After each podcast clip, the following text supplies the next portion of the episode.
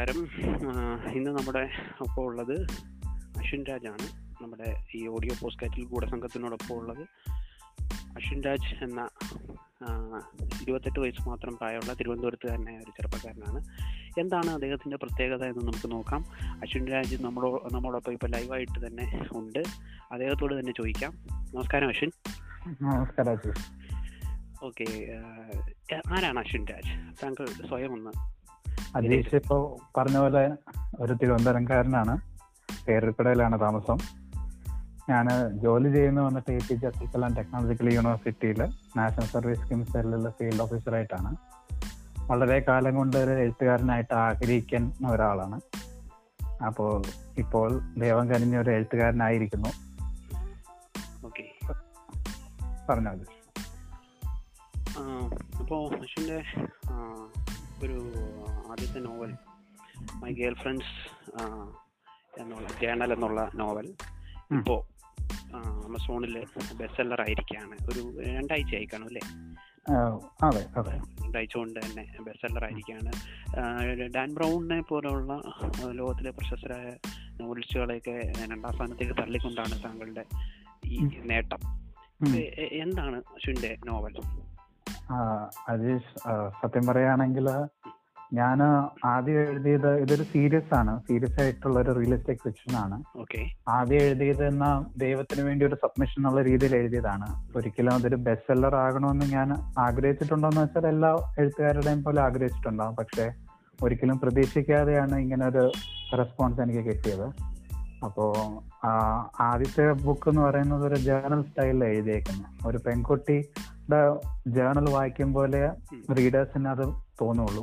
അതെന്നുള്ളതാണ് ഒരു പ്രത്യേകത. പിന്നെ ഞാൻ ഈ ഒരു കോൺസെപ്റ്റ് പത്ത് വർഷമായിട്ട് കൊണ്ടുവരുന്നു. അടുത്ത ബുക്കുകളിൽ ഈ ഒരു സ്റ്റൈല് കൊണ്ടുവരത്തില്ല, ജേണൽ സ്റ്റൈലായിരിക്കില്ല. രണ്ടാമത്തെ ബുക്കിൽ വേറൊരു സ്റ്റൈലാണ് ഉദ്ദേശിക്കുന്നത്. അങ്ങനെ ചെറിയ ചെറിയ വ്യത്യാസങ്ങൾ കൊണ്ടുവരാനായിട്ട് ശ്രമിച്ചിട്ടുണ്ട്. ഇത് സീരീസ് എന്ന് പറയുമ്പോൾ എത്ര പുസ്തകങ്ങൾ ഉണ്ടാവും? മൊത്തം അഞ്ച് പുസ്തകങ്ങളായിരുന്നു. ഓക്കെ. ഇനി അടുത്തൊരു കാര്യം എന്ന് പറയുന്നത് അശ്വിൻ്റെ പബ്ലിഷിംഗ് ആണ്. അതാണ് എന്നെ അത്ഭുതപ്പെടുത്തുന്നത്. കാര്യം നമ്മൾ ഈ നോവൽ ആമസോണിൽ മാത്രം ഈ ബുക്കായിട്ട് ലഭ്യമാകുന്നു, പേപ്പർ ബാക്ക് ഇല്ല. അത് അതും മാത്രമല്ല സെൽഫ് പബ്ലിഷിംഗും കൂടെയാണ്. എന്തുകൊണ്ടാണ് സെൽഫ് പബ്ലിഷിംഗ് മറ്റ് മലയാളത്തിലെ അല്ലെങ്കിൽ ഇംഗ്ലീഷിലോ മറ്റ് പ്രസാധകരെ എന്തുകൊണ്ട് താങ്കൾ ആഗ്രഹിക്കുന്നില്ല? എന്തുകൊണ്ട് സെൽഫ് പബ്ലിഷിംഗ്? രണ്ട് മൂന്ന് റീസൺസ് ഉണ്ട്. ആദ്യം തന്നെ പറയുകയാണെങ്കിൽ ഞാൻ പണ്ട് മുതലേ കുറെ പുറത്തുള്ള റൈറ്റേഴ്സിനെ ഫോളോ ചെയ്യുന്ന ഒരാളാണ്. അപ്പോൾ അവരുടെ എല്ലാം ജീവിതാനുഭവം, അതായത് ഇപ്പം വളരെ നല്ല നിൽക്കുന്ന ആൾക്കാരാണെങ്കിൽ പോലും അവരുടെ ജീവിതാനുഭവം എന്ന് പറയുന്നത് അവര് ഒരുപാട് പബ്ലിഷേഴ്സിന്റെ പുറകെ നടന്നിട്ടുള്ളവരാണ്. എന്നിട്ട് ഇപ്പോൾ അവര് നല്ല പ്രസക്തി കിട്ടിയെങ്കിലും അവരെല്ലാവരും ആമസോണിൽ തന്നെ ഡയറക്ട് പബ്ലിഷിംഗ് ആണ് ചെയ്യുന്നത്. അപ്പോൾ അത് ഒരു അവസരമാണെന്നുള്ളത് മനസ്സിലാക്കി. പിന്നെ ആമസോൺ പബ്ലിക്കേഷനിൽ അവർ നമ്മളെ റിവ്യൂ ചെയ്യെങ്കിലും നമുക്ക് കോസ്റ്റ് ഫ്രീ ആണ് പബ്ലിഷിംഗ്. പോരാത്തതിന് നമ്മുടെ റൈറ്റ്സ് നമുക്ക് തന്നെയുണ്ട്. നമ്മുടെ എന്ത് കണ്ടന്റ് ഉണ്ടെങ്കിലും അതിന്റെ മുഴുവൻ അവകാശം എനിക്ക് തന്നെയാണ്. പോരാത്തതിന് നാളെ ഒരിക്കലും എനിക്കൊരു പബ്ലിഷറിന് കൊടുക്കണമെങ്കിലും അതിനും പോസിബിലിറ്റി ഉണ്ട്. അപ്പൊ ഇത്രയും ഫ്ലെക്സിബിൾ ആയിട്ട് ലോകം മൊത്തം ഓഡിയൻസ് കിട്ടുന്ന ഒരു പ്ലാറ്റ്ഫോം ആമസോൺ അല്ലാതെ വേറൊരു പ്ലാറ്റ്ഫോം ഇല്ലെന്ന് ഞാൻ വിശ്വസിക്കുന്നു.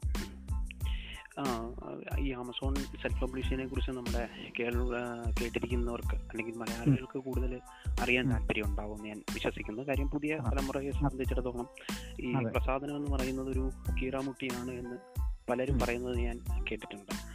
എങ്ങനെയാണ് ഈ ആമസോൺ സെൽഫ് പബ്ലിഷിംഗിലേക്ക് നമുക്കൊന്ന് അതിനെക്കുറിച്ചൊന്ന് വിശദമാക്കാൻ പറ്റുമോ?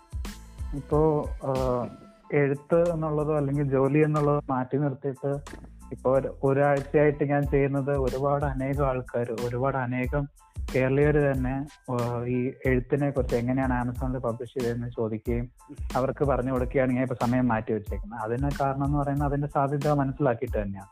ഇപ്പം മലയാളത്തിലാണെങ്കിലും ഹിന്ദിയിലാണെങ്കിലും ഒക്കെ എഴുതാനായിട്ടുള്ള ഒരു അവസരം ഇപ്പം ആമസോൺ കൊടുക്കുന്നുണ്ട്. നമുക്ക് ആമസോണിൽ നമുക്ക് കണ്ടന്റ് മാത്രം മതി. നമ്മൾ ടൈപ്പ് ചെയ്തിരുന്ന വേർഡിൽ ഫയലോ അല്ലെങ്കിൽ ആമസോൺ കിൻഡൽ ക്രിയേറ്റ് എന്ന് പറഞ്ഞ സോഫ്റ്റ്വെയർ ഉണ്ട്, അതിൻ്റെ അകത്ത് നമ്മൾ ടൈപ്പ് ചെയ്യുന്നതോ ഇത് നമ്മൾ അപ്ലോഡ് ചെയ്യാന്നുള്ള ഒരൊറ്റ ജോലി മാത്രമേ ഉള്ളൂ. പിന്നെ ഒരു ഏതൊരു ആമസോൺ അക്കൗണ്ട് ഉള്ള ആൾക്കും ഈ കിൻഡൽ ഡയറക്റ്റ് പബ്ലിഷിംഗിൽ ഒരു അക്കൗണ്ട് തുടങ്ങാൻ സാധിക്കും. വേറെ അതിന് ഫോർമാലിറ്റീസ് ഇല്ല. നമ്മുടെ ബാങ്ക് ഡീറ്റെയിൽസ് കൊടുക്കണം, പേയ്മെന്റിന് വേണ്ടി പിന്നൊരു ടാക്സ് ഇൻഫോർമേഷൻ അവർ ചോദിക്കുന്നുണ്ട്. അത് നമുക്ക് ടാക്സ് ബെനിഫിറ്റിന് വേണ്ടിയാണ്, അല്ലാതെ നമ്മളതിന് അവർ കോസ്റ്റ് ഒന്നും വാങ്ങുന്നില്ല. പിന്നെ പോരാത്തതിന് ഈ ഒത്തിരി പബ്ലിഷേഴ്സിന്റെ പുറകെ നടക്കുന്നവർക്കൊക്കെ ഒരു അവസരമാകാൻ സാധ്യതയുള്ള ഒരു മേഖല തന്നെയാണ്. പലരും ഇത് പറഞ്ഞ പോലെ കേരളത്തിൽ പലരും ഇത് ശ്രമിച്ചിട്ടില്ല എന്ന ഒരു കാര്യം ഉറപ്പുണ്ട്. ഇപ്പൊ ഇപ്പൊ തന്നെ അനേക ആൾക്കാർക്ക് എന്നെ എനിക്ക് മെസ്സേജ് അയക്കുന്നുണ്ട് ഇത് ചോദിച്ചിട്ടുണ്ട്. അപ്പോൾ ഒരു മാസം മാക്സിമം ഒരു മാസത്തിനുള്ളിൽ ഒരുപാട് യങ്സ്റ്റേഴ്സ് ആമസോണിൽ ഓതേഴ്സ് ആകാനായിട്ടുള്ള സാധ്യത കൂടുതലുണ്ട്. അത് ഓർക്കുമ്പോൾ സന്തോഷം. ഓക്കെ, ഇതിന്റെ കോസ്റ്റ് എത്രയാണെന്ന് അറിയാൻ ആളുകൾക്ക് ആഗ്രഹം ഉണ്ടായിരിക്കും. എത്രയായിരിക്കും ഇതിന്റെ ചെലവ് എന്ന് താങ്കളൊന്ന് പറയും? നമുക്ക് പബ്ലിഷ് ചെയ്യുന്നതിനെ കുറിച്ചാണോ? അതെ അതെ, നമുക്ക് ആമസോണിൽ സെൽഫ് പബ്ലിഷ് ചെയ്യുന്നതിന് ഒരു രൂപ പോലും ആകില്ല എന്നുള്ളതാണ് സത്യം. പിന്നെ അതൊരു ഇ ബുക്ക് ആണെങ്കിൽ നമുക്ക് റോയൽറ്റിയും കിട്ടുന്നുണ്ട്. അത് സംബന്ധിച്ച് എഴുപത് ശതമാനങ്ങളും കിട്ടും. ബാക്കി മുപ്പത് ശതമാനം പോകുന്നത് ആമസോണിനാണ്. അതേസമയം പേപ്പർ ബാക്ക് ആണെങ്കിൽ അറുപത് ശതമാനം റോയൽറ്റി നമുക്ക് കിട്ടും. ബാക്കി ഫോർട്ടി പെർസെന്റേജ് പോകുന്ന അവർക്കാണ്. പേപ്പർ ബാക്ക് വന്നിട്ട് എല്ലാ രാജ്യത്തിലും അവൈലബിൾ അല്ല. ഇപ്പൊ ഇന്ത്യയിൽ അവൈലബിൾ അല്ല. ഡയറക്റ്റ് ആയിട്ട് ആമസോണിന് പ്രിന്റിംഗ് ഫെസിലിറ്റീസ് ഉള്ള രാജ്യങ്ങൾക്ക് മാത്രമേ അവൈലബിൾ ഉള്ളൂ. ഒരു എട്ട് രാജ്യങ്ങളാണ് പേപ്പർ ബാക്ക് ആയിട്ട് അവൈലബിൾ ആയിട്ടുള്ളത്. ബാക്കി കുറെ രാജ്യങ്ങൾക്ക് ഇ ബുക്ക് ആയിട്ട് അവൈലബിൾ ആണ്. ഓക്കെ, ഈ സെൽഫ് പബ്ലിഷിംഗ് ഇപ്പം ഇപ്പം നമ്മുടെ ഭാഷയിൽ എഴുതുന്നത് മലയാളത്തിലല്ല, ഇംഗ്ലീഷിലാണ്. നമുക്കറിയാം നമ്മുടെ പ്രാദേശിക ഭാഷകളിൽ സെൽഫ് പബ്ലിഷിംഗ് വിജയിക്കുമെന്ന് താങ്കൾ കരുതുന്നുണ്ടോ?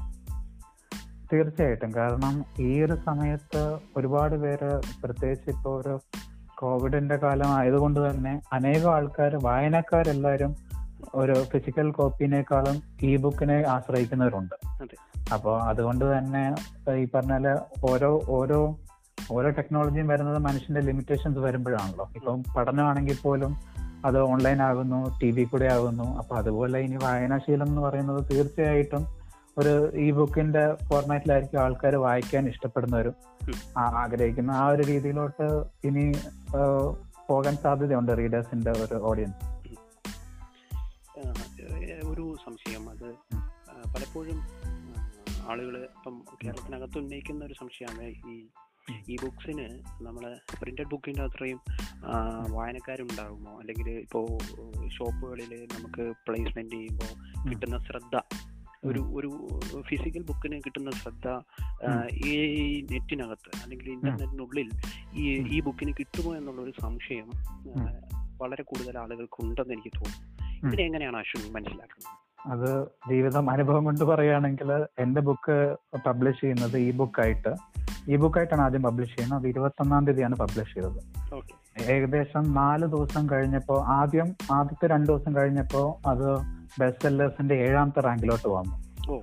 ഒരു നാലാമത്തെ ദിവസം ആയപ്പോൾ തന്നെ അത് രണ്ടാമത്തെ സ്ഥാനം വന്നു. അഞ്ചാമത്തെ ദിവസം അത് നമ്പർ വണ്ണിലോട്ട് വരിക ചെയ്യുന്നത്. ഈ നേരത്തെ അജീഷ് പറഞ്ഞ പോലെ ഡാൻ ബ്രൗണിന്റെ ബുക്കുകളോടൊപ്പം ഒരു കമ്പാരിസൺ പോലെ ഒരു, അതായത് international all time international best seller ആയിട്ടുള്ള ഡാൻ ബ്രൗണിനോടൊപ്പം ഒരു കമ്പാരിസൺ എനിക്ക് ഈ ബുക്കിന് കിട്ടിയെങ്കിൽ തീർച്ചയായിട്ടും അതിന് ഓഡിയൻസ് ഉള്ളത് കൊണ്ട് തന്നെയാണ്. പിന്നെ പോരാത്തിന് നമുക്ക് ഇന്ത്യ എന്നുള്ളത് മാത്രം നമുക്ക് ലിമിറ്റ് ചെയ്യുന്നില്ല, വേൾഡ് വൈഡ് റീച്ച് ഉണ്ട്. പിന്നെ കിൻഡൽ സബ്സ്ക്രിപ്ഷൻ ചെയ്തിരിക്കുന്നവർക്ക് ഞാൻ ഇതിൻ്റെ അകത്ത് കെ ഡി പി എൻറോൾമെന്റ് എന്ന് പറഞ്ഞൊരു എൻറോൾമെന്റ് ഉണ്ട്. അത് ചെയ്യുകയാണെങ്കിൽ അവർക്ക് എൻ്റെ ബുക്ക് ഫ്രീ ആയിട്ട് പർച്ചേസ് ചെയ്തിട്ട് പേജസ് വായിക്കാൻ പറ്റും.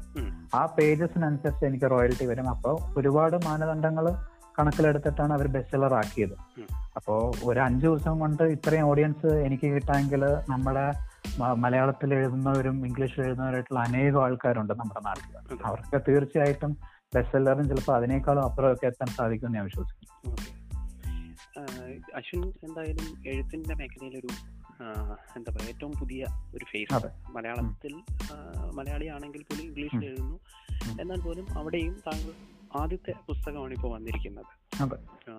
ഒരു എഴുത്തിനെ ഒരു പ്രൊഫഷണൽ ഒരു ഇതിലേക്ക് ഒരു പ്രൊഫഷണലിസത്തിലേക്ക് കൊണ്ടെത്തിക്കാൻ താങ്കൾക്ക് ആഗ്രഹമുണ്ടോ, അതോ ഒരു അമേച്ചർ ഒരു രീതിയിൽ പോവുകയാണോ? എങ്ങനെയാണ് താങ്കളുടെ എൻ്റെ എഴുത്തിനോടുള്ളൊരു കൺസെപ്റ്റ് എന്താണ്?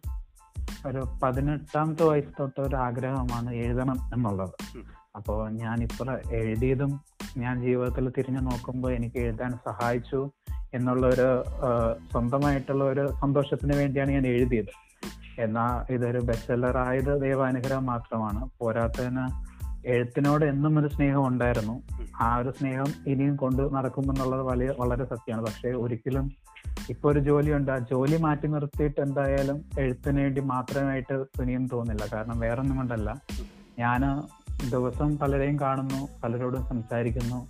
അപ്പോൾ ഒരിക്കലും ഒരു എഴുത്തുകാരന് അടച്ചിരിക്കുന്ന ഒരു മുറിയിൽ നിന്ന് എഴുതാൻ പറ്റില്ല എന്ന് വിശ്വസിക്കുന്ന ഒരു കൂട്ടത്തിലാണ്. പക്ഷെ അതെല്ലാം തെളിയിച്ച് ഒരുപാട് പേരുണ്ട്. എങ്കിലും എന്നെ സംബന്ധിച്ചിടത്തോളം എനിക്ക് ഒരിക്കലും അടച്ചിട്ട് മുറിക്കകത്തുനിന്ന് എഴുതാൻ കഴിയത്തില്ല എന്നുള്ളതാണ് സത്യം. എനിക്ക് കൂടുതലും ജോലിയിൽ പോവാനും പല ആൾക്കാരായിട്ട് ഇടപെടുകയും അതൊക്കെ ആയിരിക്കും എൻ്റെ ബുക്കായിട്ട് നാളെ വരുവാനും സാധ്യത. പോരാ തന്നെ ഞാൻ എടുത്തേക്കുന്ന ഇപ്പോൾ ജോണറും വന്നിട്ട് റിയലിസ്റ്റിക് ഫിക്ഷനാണ്.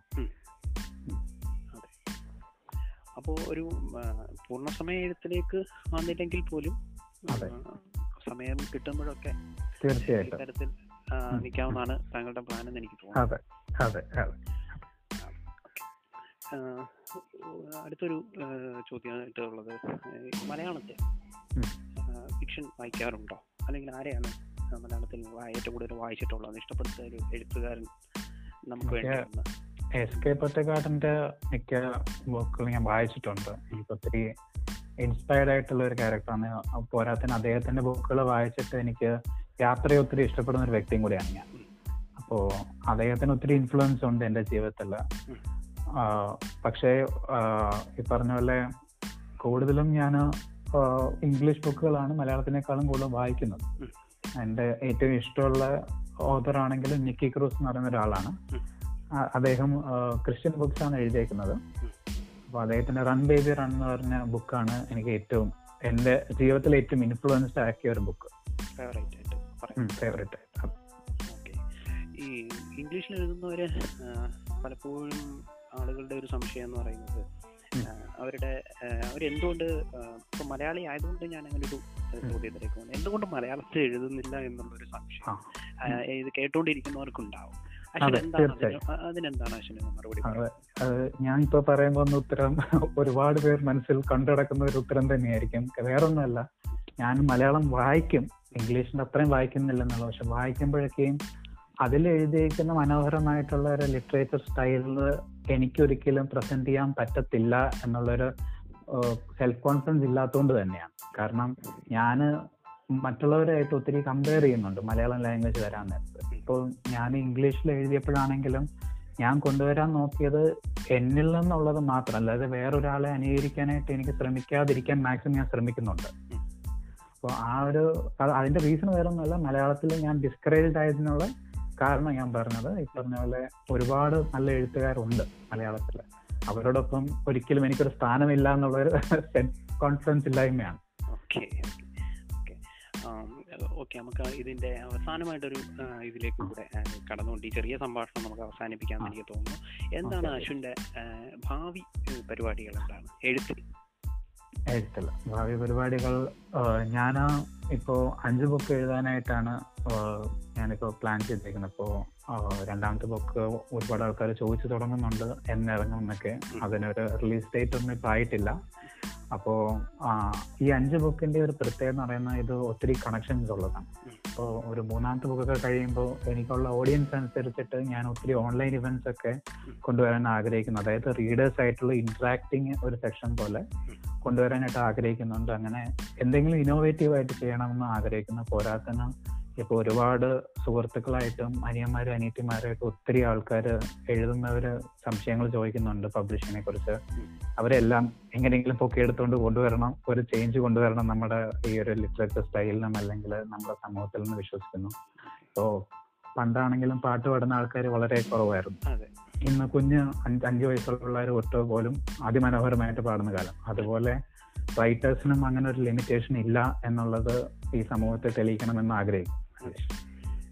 വളരെ നന്ദി അശ്വിൻ. ഈ എഴുത്തു എഴുത്തെന്ന് പറയുന്നത് ഒരു ജനാധിപത്യ പ്രക്രിയയാണെന്ന് വീണ്ടും വീണ്ടും താങ്കളെ പോലുള്ളവർ ഊന്നി ഊന്നി തെളിയിച്ചുകൊണ്ടിരിക്കുകയാണ്.